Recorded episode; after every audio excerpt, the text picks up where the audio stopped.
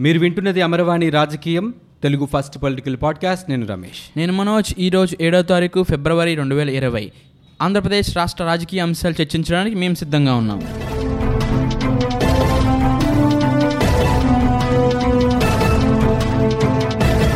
రాష్ట్రంలో రాజధానిగా అమరావతిని ప్రకటించిన తర్వాత కొత్త రాష్ట్రం ఆంధ్రప్రదేశ్కి అమరావతి అయితే రాజధానిగా బాగుంటుందని అప్పటి ప్రభుత్వం నిర్ణయించింది. ఆ తర్వాత అమరావతిని డెవలప్ చేసే చాలా కార్యక్రమాలు అప్పుడు స్టార్ట్ చేయడం జరిగింది. దాదాపు ఐదు వేల ఆరు వేల ఐదు వేల నుంచి ఆరు వేల కోట్ల రూపాయలు ఖర్చు చేయడం కూడా జరిగింది. అయితే ఇప్పుడు వచ్చిన ప్రభుత్వం అమరావతితో పాటుగా మేము ఇంకొక రెండు ప్రాంతాలని కూడా రాజధానిగా అభివృద్ధి చేస్తాము. మొత్తంగా రాష్ట్రానికి మూడు రాజధానులు ఉంటాయని చెప్తున్నారు. అమరావతి అభివృద్ధి చెందడానికి రాజధానిగా ఆ ప్రాంతాన్ని ఒక వేరే లెవెల్కి తీసుకువెళ్ళటానికి దాదాపుగా ముప్పై నాలుగు వేల నాలుగు వందల ఇరవై తొమ్మిది ఎకరాల్ని అప్పుడు ఉన్నటువంటి ప్రభుత్వం ల్యాండ్ పూలింగ్ స్కీమ్ ద్వారా తీసుకోవడం జరిగింది. అంత భారీ ఎత్తులో భూములు సేకరించటం ఆ తర్వాత ఆ ప్రాంతాన్ని అంతటిని డెవలప్ చేస్తానని చెప్పి కొంత హామీ ఇచ్చి రైతులకు తిరిగి కొంత పరిహారాన్ని చెల్లించడం మనం చూసాం. కానీ ఇప్పుడు అమరావతితో పాటు ఇంకో రెండు ప్రాంతాలు కూడా రాష్ట్రంలో రాజధానిగా ఉంటాయి.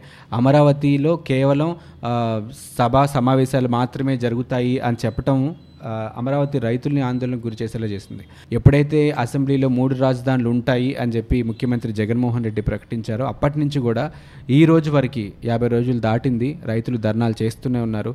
ఇరవై తొమ్మిది గ్రామాల రైతులందరూ ఆడ మగ చిన్న పెద్ద అందరూ రైతులు రైతు కూలీలు. అందరూ రోడ్ల మీదకి వచ్చి ధర్నాలు చేస్తున్నారు. పార్టీలన్నీ సపోర్ట్ చేస్తున్నాయి. మీడియా సంస్థలు వాళ్ళకి అనుకూలంగా వార్తలు రాస్తున్నాయి. అయినా కూడా ప్రభుత్వం నుంచి ఎలాంటి స్పందన రాకపోవడం అసలు రాజధాని రైతులకి ఈ భూములు ఇచ్చిన రైతులందరికీ అసలు న్యాయం జరుగుతుందా జరగదా? వాళ్ళకి ఏమిస్తే సరైన న్యాయంగా ఉంటుంది? ఈ అంశం గురించి ఈరోజు మాట్లాడదాం. అందులో భాగంగా ఏదైతే రాజధాని రైతులకి ల్యాండ్ పూలింగ్ ద్వారా పొలాలు కానీ స్థలాలు కానీ తీసుకున్నారో అప్పటి ప్రభుత్వం ఏపీసీఆర్డి అనే చట్టాన్ని తీసుకురావటం ఆ చట్టానికి అమలు చేయటం అన్ని ఎకరాలు ల్యాండ్స్ వాళ్ళ దగ్గర నుంచి తీసుకోవడం జరిగింది.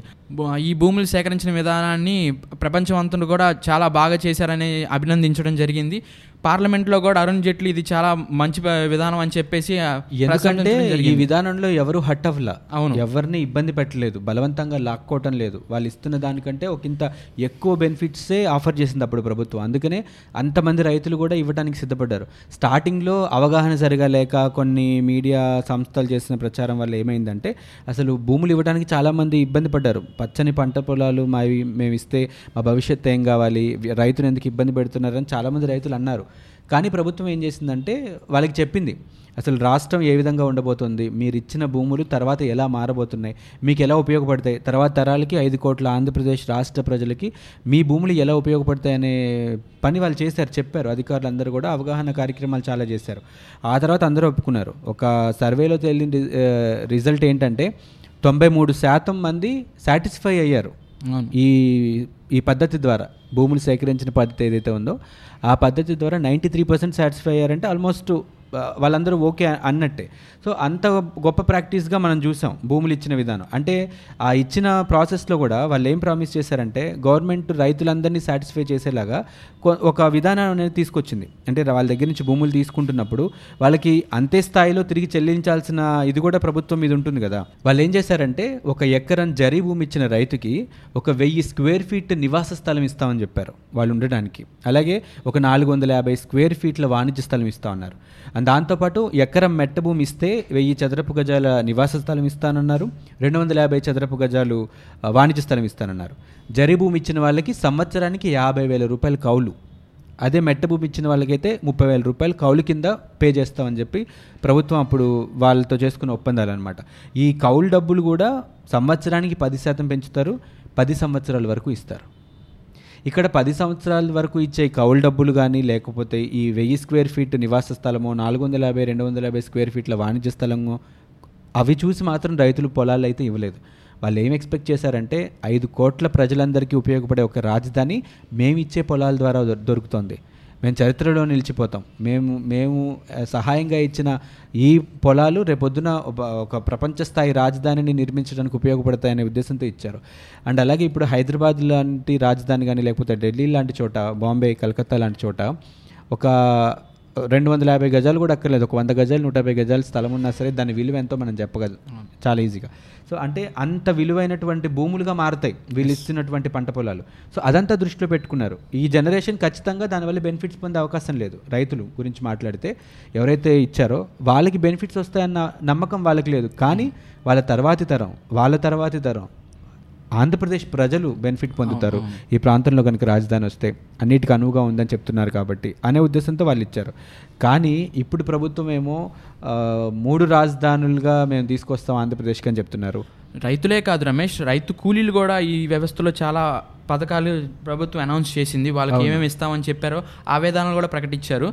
అందులో భాగంగా రైతు కూలీలకి రెండు వేల ఐదు వందలు మొత్తాన్ని ప్రతి నెల పే చేస్తామని చెప్పేసి ప్రామిస్ చేశారు. ఇది కూడా ఒక సొసైటీ పెట్టి క్యాపిటల్ సొసైటీ సెక్యూరిటీ అని చెప్పేసి ఆ సెక్యూరిటీ సిస్టమ్ నుంచి ప్రతి పే చేయటం. పే చేయటం. అలాగే వాళ్ళకి ఇల్లు కోల్పోయిన రైతు కూలీలకు కూడా ఇల్లు కట్టించి ఇప్పిస్తామని చెప్పేసి వాళ్ళకి వడ్డీ లేకుండా పొలాలను చెప్పాలని చేసుకోవడానికి ఒక రుణం ఇప్పిస్తామని చెప్పేసి చెప్పారు. వడ్డీ లేకుండా రుణాలు కానీ లేకపోతే ఆల్రెడీ చాలా మంది రైతులకు రుణమాఫీ చేశారు. చేశారు అవును. అది కూడా రైతులందరికీ వచ్చిన బెనిఫిటే. అండ్ దాంతోపాటు అప్పుడు అప్పుడు కే అప్పుడు కేంద్ర ప్రభుత్వంలో ఉన్నటువంటి మినిస్టర్ అరుణ్ జైట్లీ కూడా ఆయన ఏకంగా క్యాపిటల్ గెయిన్స్ ట్యాక్స్ని కూడా ఎగ్జామ్ చేస్తున్నాము. రాజధాని కోసం ఇంతమంది ముందుకొచ్చి పొలాలు ఇచ్చారంటే వాళ్ళందరికీ హ్యాట్స్ ఆఫ్ చేయాలి. సో క్యాపిటల్ గెయిన్స్ ట్యాక్స్ని మేము వాళ్ళకి రద్దు చేస్తున్నాం అని చెప్పి కూడా ఆయన అప్పుడు ప్రకటించడం మనం చూసాం. అండ్ వీళ్ళందరికీ కూడా వైద్య శిబిరాలను ఏర్పాటు చేయటం అండ్ లోకల్గా ఏమైనా ఇండస్ట్రీస్ వస్తే జాబ్స్ వాళ్ళకు వచ్చేలాగా ఎక్కువ ప్రయారిటీ వాళ్ళకి ఇచ్చేలాగా స్కిల్ డెవలప్మెంట్ సెంటర్స్ పెట్టడం అండ్ రైతు కూలీలకైతే మూడు వందల అరవై ఐదు రోజులు కూడా ఉపాధి హామీ పథకం ద్వారా వాళ్ళకి పని కల్పిస్తామని కూడా చెప్పారు. ఇవన్నీ కూడా అప్పుడు స్టేట్ గవర్నమెంట్ ఇచ్చినటువంటి హామీలు రాజధాని రైతులకి. ఏ ఒక్కరు కూడా అసలు ఏ రకంగా అయినా సరే రైతు లేకపోతే అమరావతి ప్రాంతంలో ఉండే ఏ సామాన్య ప్రజలు కూడా పొలాలు ఇవ్వటం స్థలాలు ఇవ్వటం వల్ల నష్టపోకూడదు. వాళ్ళకి ఎంతో కొంత ప్రభుత్వం తిరిగి ఇవ్వాలి అనే ఉద్దేశంతో అప్పుడు ఇవన్నీ కూడా తీసుకొచ్చారు. వాళ్ళు ఒప్పుకొని పొలాలు ఇవ్వడానికి కూడా ఈ కార్యక్రమాలన్నీ కూడా కారణం. ఇంత త్యాగం చేసి ఎందుకంటే భూమి ఇవ్వటం అనేది మన చేతిలో పెన్నో ఒక పుస్తకమో లేకపోతే మన బ్యాంక్ అకౌంట్లో ఉన్న ఒక లక్ష రూపాయలు ఇవ్వటంతో సమానం కాదు. ఎస్ ఎందుకంటే భూమితో మన స్థలం మన ఆస్తితో మన ప్రజలకు ఎలా ఉంటుందంటే ఒక బాండింగ్ ఉంటుంది. అది నాది ఒక ఇమోషనల్ కనెక్ట్ అనేది ఉంటుంది. అలాంటిది అది కూడా వాళ్ళు తరతరాలుగా ఆస్తి వారసత్వంగా వస్తున్నటువంటి పొలాలు ఆస్తులు అవన్నీ. అవును. సో వాటన్నిటిని ఇస్తామని చెప్పి సిద్ధపడిన రైతులు ఈ రోజున యాభై రోజుల నుంచి ధర్నాలు చేస్తున్నారు. మాకు మీరు ఏదైతే హామీ ఇచ్చారో అది చేసి చూపించండి చాలు. మాకు అంతకుమించి ఇంకేమొద్దు ఈ రాష్ట్రంలో అమరావతిని రాజధానిగా ప్రకటిస్తా అన్నారు. మా ఇరవై తొమ్మిది గ్రామాల నుంచి పొలాలు తీసుకున్నారు. సో మాకు అది చేసి చూపించండి. ఇప్పుడు మళ్ళీ మూడు చోట్ల రాజధాని అంటున్నారు. దానివల్ల మాకు జరిగే నష్టం ఎక్కువగా ఉందని చెప్పి చెప్తున్నారు. సో రాష్ట్ర ప్రభుత్వ విధానం ఏమో రైతులకు వ్యతిరేకంగా కనిపిస్తోంది. ఒకవేళ ముందుకు కనుక వెళ్తే రాజధాని రైతులకి ఎలాంటి న్యాయం జరుగుతుందనేది మనం చెప్పలేం. ఇప్పుడు ప్రభుత్వం అవలంబిస్తున్న తీరు అంటే అభివృద్ధి అనేది ఒకే చోట ఉండకుండా మూడు చోట్ల వికేంద్రించాలి ప్రతి ప్రాంతం అభివృద్ధి చెందాలి అనే విధానంతో వెళ్తుంది. ఎంతకుముందు మనం చూసినట్లయితే హైదరాబాద్ మొత్తం ఒకే చోట డెవలప్ అయింది. అలా కాకుండా అభివృద్ధి అనేది ఒక వైజాగ్లో కానీ ఇక్కడ అమరావతిలో కానీ అటే రాయలసీమలో కానీ అన్ని చోట్ల. అభివృద్ధి అభివృద్ధి చెందాలి. సో అల్టిమేట్గా ఇక్కడ అభివృద్ధి అనేది జరిగితే ఒకే చోట అనేది డెవలప్మెంట్ ఒకే చోట ఆగిపోతుంది కాబట్టి ఈ త్రీ క్యాపిటల్ విధానాన్ని గవర్నమెంట్ తీసుకొచ్చింది. సో దీనివల్ల రైతులు నష్టపోతున్నారు కాబట్టి వాళ్ళు మా ఇక్కడే ఎప్పుడైతే టీడీపీ గవర్నమెంట్ ఇక్కడ క్యాపిటల్ చేస్తామని ప్రామిస్ చేసిందో ఇక్కడ నుంచి రాజధాని తరలించొద్దు ఇక్కడే చేయాలని చెప్పేసి వాళ్ళు ధర్నాలు చేస్తున్నారు. ఈ ఇలాంటి సిచ్యువేషన్లో. మనోజ్ ఏమవుతుందంటే ఇప్పుడు రాష్ట్రంలో అన్ని ప్రాంతాలని డెవలప్ చేయాలి అనేది మంచి మంచి ఉద్దేశం. ఎందుకంటే ఇంతకు ముందు మొత్తం తీసుకెళ్ళి హైదరాబాద్లో పెట్టారు. మిగతా ప్రాంతాల మీద పెద్దగా కాన్సన్ట్రేట్ చేయలేదు. మిగతా ప్రాంతాలు డెవలప్ అయిన ఏమన్నా ఉన్నాయంటే అక్కడ సహజ వనరుల్ని బేస్ చేసుకొని డెవలప్ అయినాయే తప్ప రాజకీయ నాయకులు ప్రత్యేకించి కాన్సన్ట్రేట్ చేసి చేసినవైతే పెద్దగా లేవు మన రాష్ట్రంలో ప్రాంతాలు. సో అలాంటి సిచ్యువేషన్ భవిష్యత్తులో ఆంధ్రప్రదేశ్కి రాకూడదు. అన్ని ప్రాంతాలు డెవలప్ అవ్వాలి. అది నిజంగా చాలా ఉత్తమమైనటువంటి పద్ధతి. అన్ని ప్రాంతాలు డెవలప్ అవ్వాలి అనే ఆలోచన ఉన్నప్పుడు మూడు ప్రాంతాలని మళ్ళీ రాజధానులుగా ప్రకటించడం అనేది మనం ఆలోచించాల్సిన విషయం. ఎందుకంటే మూడు ప్రా మూడు రాజధానులు ఎందుకు? పదమూడు జిల్లాల్లో ఉన్నటువంటి పదమూడు హెడ్ క్వార్టర్స్ని జిల్లాల హెడ్ క్వార్టర్స్ని డెవలప్ చేయొచ్చు. ఇప్పుడు ఒక రాష్ట్రం అన్నది ఉన్న తర్వాత రాజధాని కంపల్సరీ. అది అమరావతిగా కంటిన్యూ చేస్తూ మిగతా పన్నెండు జిల్లాల్ని నువ్వు అభివృద్ధి చేయొచ్చు కదా? అది ప్రధానంగా రైతుల నుంచి వినిపిస్తున్నటువంటి ప్రశ్న. ఇప్పుడు ఈ రోజున ఇక్కడ ఇక్కడ కాదు ఇంకెక్కడో పెట్టే బదులు ఇక్కడే పెట్టచ్చు కదా అంటున్నారు. అండ్ ఇంకొక విషయం ఏంటంటే మనోజ్ ఇక్కడ అభివృద్ధి వికేంద్రీకరణ అనేది ప్రభుత్వం చెప్తున్నటువంటి విధానమే. కానీ వాళ్ళు మూడు రాజధానులు తీసుకురావడానికి అమరావతిని ఇక్కడ అభివృద్ధి చేయకుండా ఉండడానికి కారణం ఏంటంటే ఇంతకుముందు ప్రభుత్వం ఇక్కడ ఇన్సైడర్ ట్రేడింగ్ లాంటి ప్రాక్టీస్ ఒకటి చేసిందని దాదాపు మొన్న ఆర్థిక మంత్రి బుగ్గన రాజేంద్రనాథ్ రెడ్డి చెప్పారు. నాలుగు వేలకు పైగా ఎకరాలు ముందే కొనేశారు. అండ్ సీఎం జగన్మోహన్ రెడ్డి కూడా చెప్పారు ఓత్ ఆఫ్ సీక్రెసీ అనే రూల్ని అప్పటి సీఎం చంద్రబాబు నాయుడు బ్రేక్ చేశారు కాబట్టి వాటన్నిటిని ప్రూవ్ చేసే పనిలో మేము ఉన్నామని అంటున్నారు. అంటే అది కారణంగా చూపిస్తూ ముప్పై నాలుగు వేల ఎకరాలు నాలుగు వేల ఎకరాలు వాళ్ళు వాళ్ళు నిజంగానే ఇన్సైడర్ ట్రేడింగ్ ద్వారా జరిగితే అది ఐడెంటిఫై చేసి వాళ్ళని పనిష్ చేయడం అనేది బెస్ట్ ప్రాక్టీస్. సో దట్ ఏమవుతుందంటే ఇంకెక్కడా కూడా ఇలాంటి పనులు జరగకుండా ఉంటాయి. అదంతా కాకుండా ఇక్కడ ఉన్నటువంటి ఈ ప్రాంతాన్ని అభివృద్ధి చేయమంటే నాలుగు వేల ఎకరాలు దొంగతనంగా కొన్నారు అనేటువంటి వాదనని మీరు చూపిస్తూ మిగతా ముప్పై వేల ఎకరాలు రాష్ట్రం కోసం ఇచ్చిన రైతుల్ని అన్యాయంగా అలా రోడ్డు మీద నించోబెట్టడం అనేది కూడా ఒక పెద్ద అన్యాయంగానే చెప్పచ్చు. అండ్ రైతులు యాభై రోజుల నుంచి ధర్నాలు చేయడం వినూత్నంగా ఎవరిని ఇబ్బంది పెట్టకుండా చేస్తున్నారు.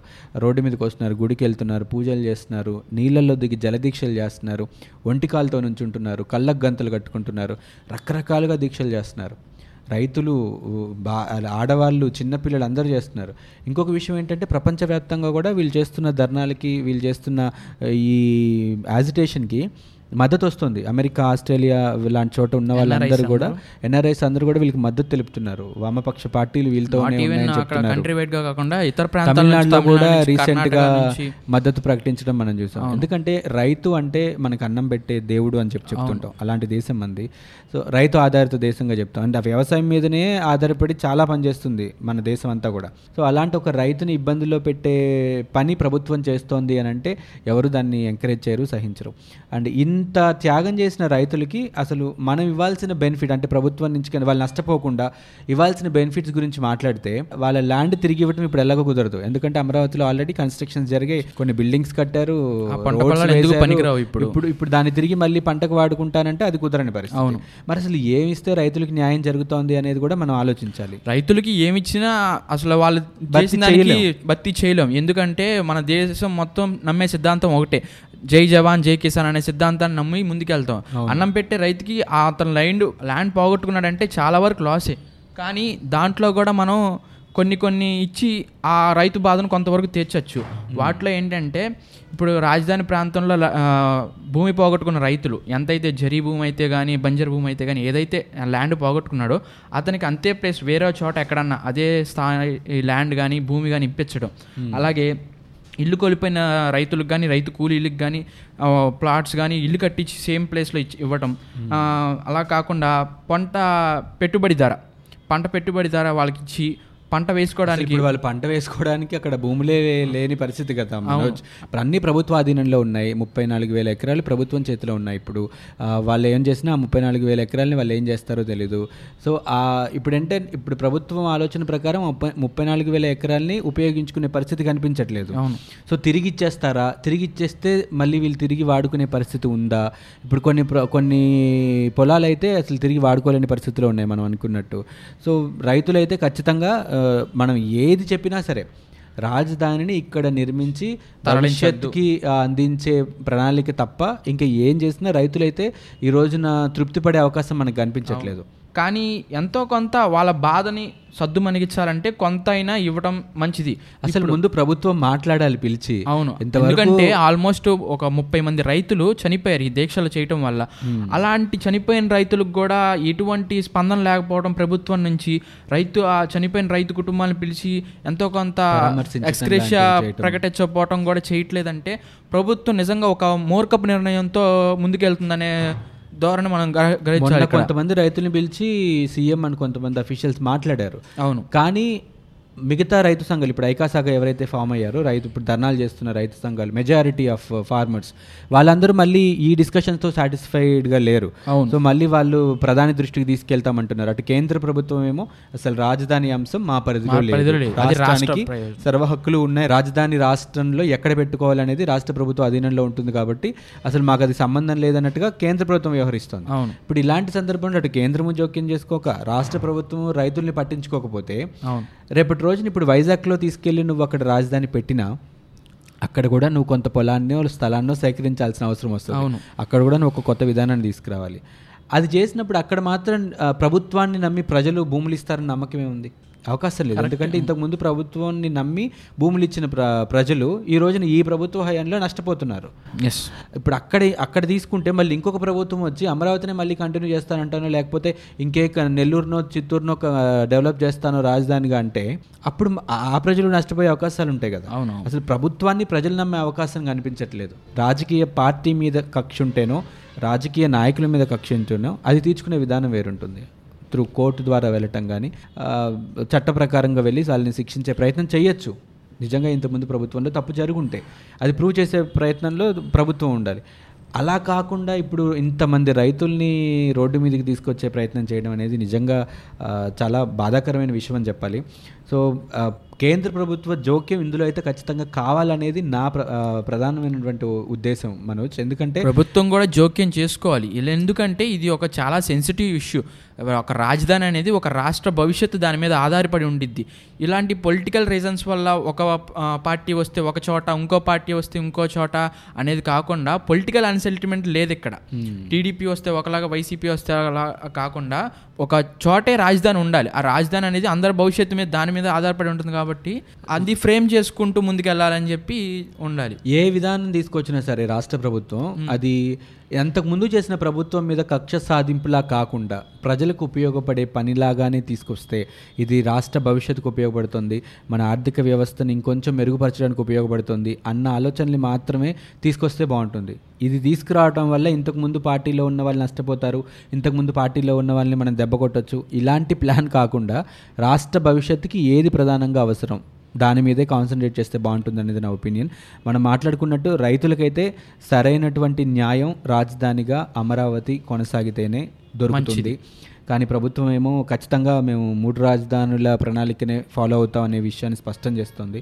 చాలా వరకు కార్యాలయాలు తరలించడం అలాంటిది కూడా చేస్తున్నారు. కాబట్టి చూద్దాం రైతుల పరిస్థితి రాష్ట్రంలో ఏమవుతుందో. అప్పుడు ఇంకొక విషయం జరగాల్సింది ఏంటంటే మనోజ్ రైతులకి మద్దతుగా రాష్ట్ర ప్రజలందరూ ముందుకు రావాల్సిన అవసరం కూడా ఉంటుంది. చాలా వరకు వాళ్ళకి కనుక అన్యాయం జరిగే అవకాశం ఉంటే. అండ్ వి అమరవాణి రాజకీయం ఆల్సో సపోర్టింగ్ ఏపీ ఫార్మర్స్ రాజధాని కోసం ఇక్కడ ఎవరైతే ధర్నాలు చేస్తున్నారో వాళ్ళందరినీ మేము కూడా సపోర్ట్ చేస్తున్నాం. మరొక అంశంతో అమరవాణి రాజకీయం మళ్ళీ మీ ముందుకు వస్తుంది. అంతవరకు సెలవు. నమస్తే.